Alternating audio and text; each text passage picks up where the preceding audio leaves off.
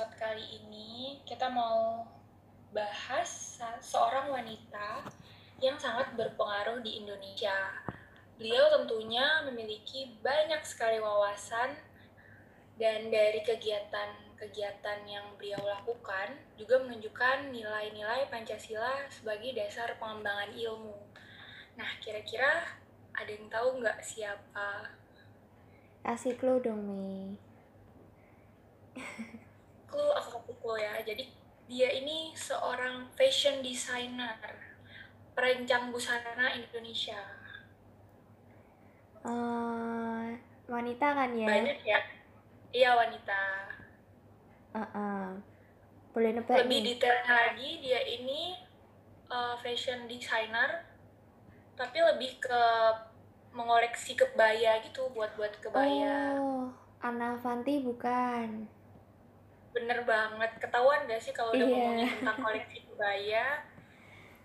Kayak perancang busana Indonesia siapa lagi kalau bukan Anne Avantie.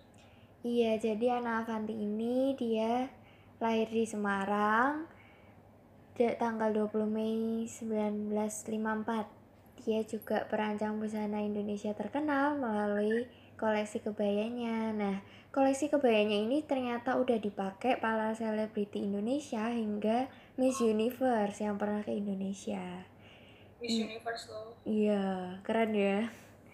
Nggak cuma itu guys, ternyata dia juga penulis buku rohani Katolik, pendiri rumah singgah Wisma Kasih Bunda yang diperuntukkan untuk hidrosefalus dan penyakit-penyakit kayak bibir sumbing, penderita cacat lainnya.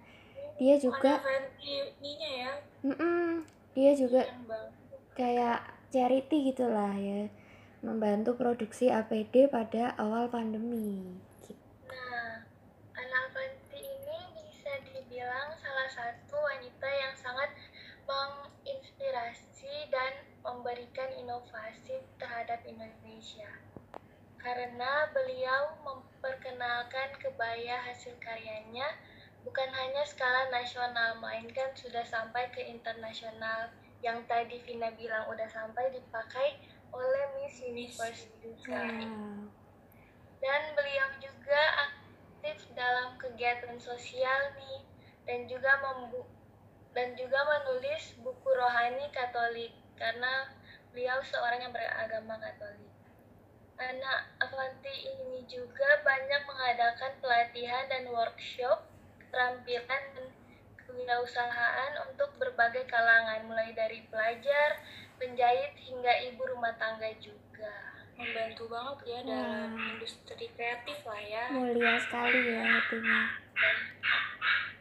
Nah, kalau kita ngomongin Anne Avantie, uh, kira-kira kalau dihubungin sama Pancasila sebagai dasar pengembangan pengembangan ilmunya nih, dari mana sih bisa kita lihat? Uh, kalau dikaitkan dengan Pancasila sebagai dasar pengembangan ilmu, uh, itu bisa dikaitkan sama sila ketiga dan sila kedua sih. Gimana tuh, Cia? Itu. Nah, kalau yang sesuai sama sila ketiga itu kan, sila ketiga itu berbunyi Persatuan Indonesia. Mm. Ya, nah, Persatuan Indonesia. Ya, nah ini tuh bisa ditunjukkan kalau beliau itu terkenal melalui berbagai koleksi kebayanya kan. Seperti yang kita tahu bahwa mm. kebaya itu kan pakaian tradisional dari Indonesia. Nah, mel- melalui kes- ya. Uh, Melalui kesuksesannya itu, kebaya kebayanya yang dia buat itu tuh menunjukkan kecintaannya terhadap tanah air dan bangsa kan dong berarti. Soalnya kan dia bikinnya oh, iya. itu kan yang sesuatu yang spesial, sesuatu yang khas dari buat Indonesia. Buat negara gitu. Ya, dari dia buat negara juga, dari negaranya juga ya, batik oh, iya. gitu ya. Hmm. Nah. Terus beliau itu juga mengembangkan rasa kebanggaan berkebangsaan dan bertanah air Indonesia juga melalui karya-karyanya. Dan jika dikaitkan dengan pengembangan ilmu dan inovasi, sila ketiga itu mengingatkan agar pengembangannya itu ditujukan untuk seluruh tanah air Indonesia dan bangsa Indonesia secara merata. dan memberikan kesadaran bahwa rasa nasionalisme bangsa Indonesia itu harus ditingkatkan. Seperti beliau yang tidak lupa selalu membawa dan membanggakan nama Indonesia melalui karya-karyanya ke tingkat internasional. Wow, keren sih. Keren ya? Keren ya, banget. Keren, wow gitu ya. Uh-uh. Nah, kemudian itu juga dapat dikaitkan sama sila kedua yang ada di Pancasila nih. Sila kedua punya kayak gimana, hmm. hayo? Ingat gak guys? Aduh, aduh, bentar. Sila kedua, kemanusiaan yang adil dan beradab. Eh, iya, Maylin. Wah, seratus eh, buat Maylin, boleh. Nah, hal ini tuh beliau tunjukkan dengan mendirikan rumah singgah Wisma Kasih Bunda untuk penderita-penderita cacat. Hmm. Rasa kemanusiaan yang beliau miliki itu sangat besar. Sangat besar, dan juga beliau itu mendirikan keterampilan dan kewirausahaan untuk membantu Indonesia yang ingin mengembangkan kemampuannya gitu. Mm-mm. Nah, tentu hal ini tuh sebagai bentuk perwujudan dari sila kedua ya kan. Soalnya kan dia itu bikin wisma menampung orang-orang yang menderita cacat, yeah, rasa manusiawi bawaan. Gitu ya. Nah, ya. Dia mm. Anne Avantie ini punya punya apa rasa kemanusiaan yang kalau aku bilang tuh sangat-sangat tinggi ya, nggak semua orang bener, tuh kalau udah punya duit, udah sukses lupa gitu. Iya, tapi beda ya, dengan Anne Avantie ya. Tuh. Nah, itu besar banget kemanu- rasa kemanusiaan yang beliau tunjukkan, yang beliau perlihatkan ke orang-orang, dan itu tentu bisa menginspirasi kita semua kan bahwa oh, ternyata sosok Anne Avantie ini bisa apa nolong sesama gitu, termasuk dalam COVID kemarin itu kan dia juga mm-hmm. bikin A P D yang kita sampai kekurangan-kekurangan, bahkan sampai ada yang pakai jas hujan ya kan. Iya benar. Saking kurangnya A P D dia punya hati untuk membantu, nah itu bisa menginspirasi juga sih menurutku. Iya, ngomong-ngomong soal Anne Avantie nih, kemarin tuh aku pernah nyoba restonya punya Anne Avantie. Jadi di Semarang itu dia punya namanya Resto de Kamboja. Nah itu aku bener-bener ketemu langsung guys sama orangnya, sama beliau gitu. Dan aku oh, nyapa beliau dong, iya. Aku nyapa kayak Bunda, biasanya dipanggil Bunda gitu kan. Nah Bunda Anne Avantie gitu, terus dia langsung, oh iya dia ramah banget, dia yang layani semua masakannya gitu loh guys. Jadi kayak ngambil-ngambilin, iya. Keren banget sih, maksudnya gak sombong gitu loh sebagai orang-orang yang udah terkenal, terkemuka gitu ya biasanya kan mungkin rada gengsi atau gimana, tapi ini oh, enggak sih sama sekali. Mereka baik banget gitu ya. Baik banget, ramah banget. Gitu sih pengalamanku.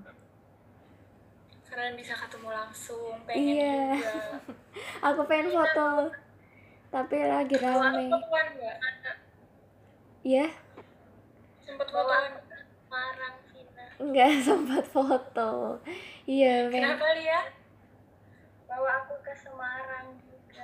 Iya, jadi pengen ke Semarang ya. Jadi lupa, kebetulan uh, Vina di Semarang kan. Iya, iya benar. Jadi di Semarang. Mm-mm. Enak banget bisa ketemu. Keren sih. Dari Bunda Anna tuh awalnya dia kecilannya tuh nggak bisa jahit loh guys. Maksudnya kayak cuma ya bisa jahit asal-asal gitu. Tapi dia kayak berkeinginan untuk bisa gitu loh. Jadi dia wah itu kayak kita dong. Mungkin ya. Ya apakah kita berkeinginan berkeinginan untuk bisa nih? Oh iya dong, pasti dong. Pasti ya. Itu, ya. Harus punya rasa itu ya. Iya, semoga seperti itu. Iya sih. Jadi ini ada salah satu quotes dari seorang Bunda ya tadi ya. Bunda Anna ya. Bunda Anne Avantie. Jadi dia tuh bilang kalau kesuksesan tidak bisa diukur dengan pencapaian, tapi seberapa besar kita berkontribusi dengan kerelaan. Wow. Wah, keren gak sih? Iya. Seberapa besar kita berkontribusi dengan kerelaan. Iya, keren banget. Keren-keren. Quote ini harus kita ingat, kita pegang. Mm. Biar kita mungkin bisa mengikuti jejak seorang Anne Avantie ini, guys. Iya, benar banget nih. Uh, kalau melakukan suatu kegiatan harus dilandaskan rasa kemanusiaan itu tadi. Iya. Yeah. Terus kita juga bisa melihat dari uh, apa seorang ia sebagai fashion designer tuh yang nggak lupa sama tanah airnya sendiri. Dan dia ternyata bisa sukses uh, dengan koleksi-koleksi kebayanya itu tadi ya, guys. Keren banget. Iya, yeah, keren banget, super keren. Keren. Semoga kita semua bisa mengikuti jejak seorang Anne Avantie ini ya. Amin. Amin. Jadi itu aja sekian dari podcast kita kali ini. Ketemu di podcast selanjutnya. Dah, thank you. Bye bye, guys. Thank you.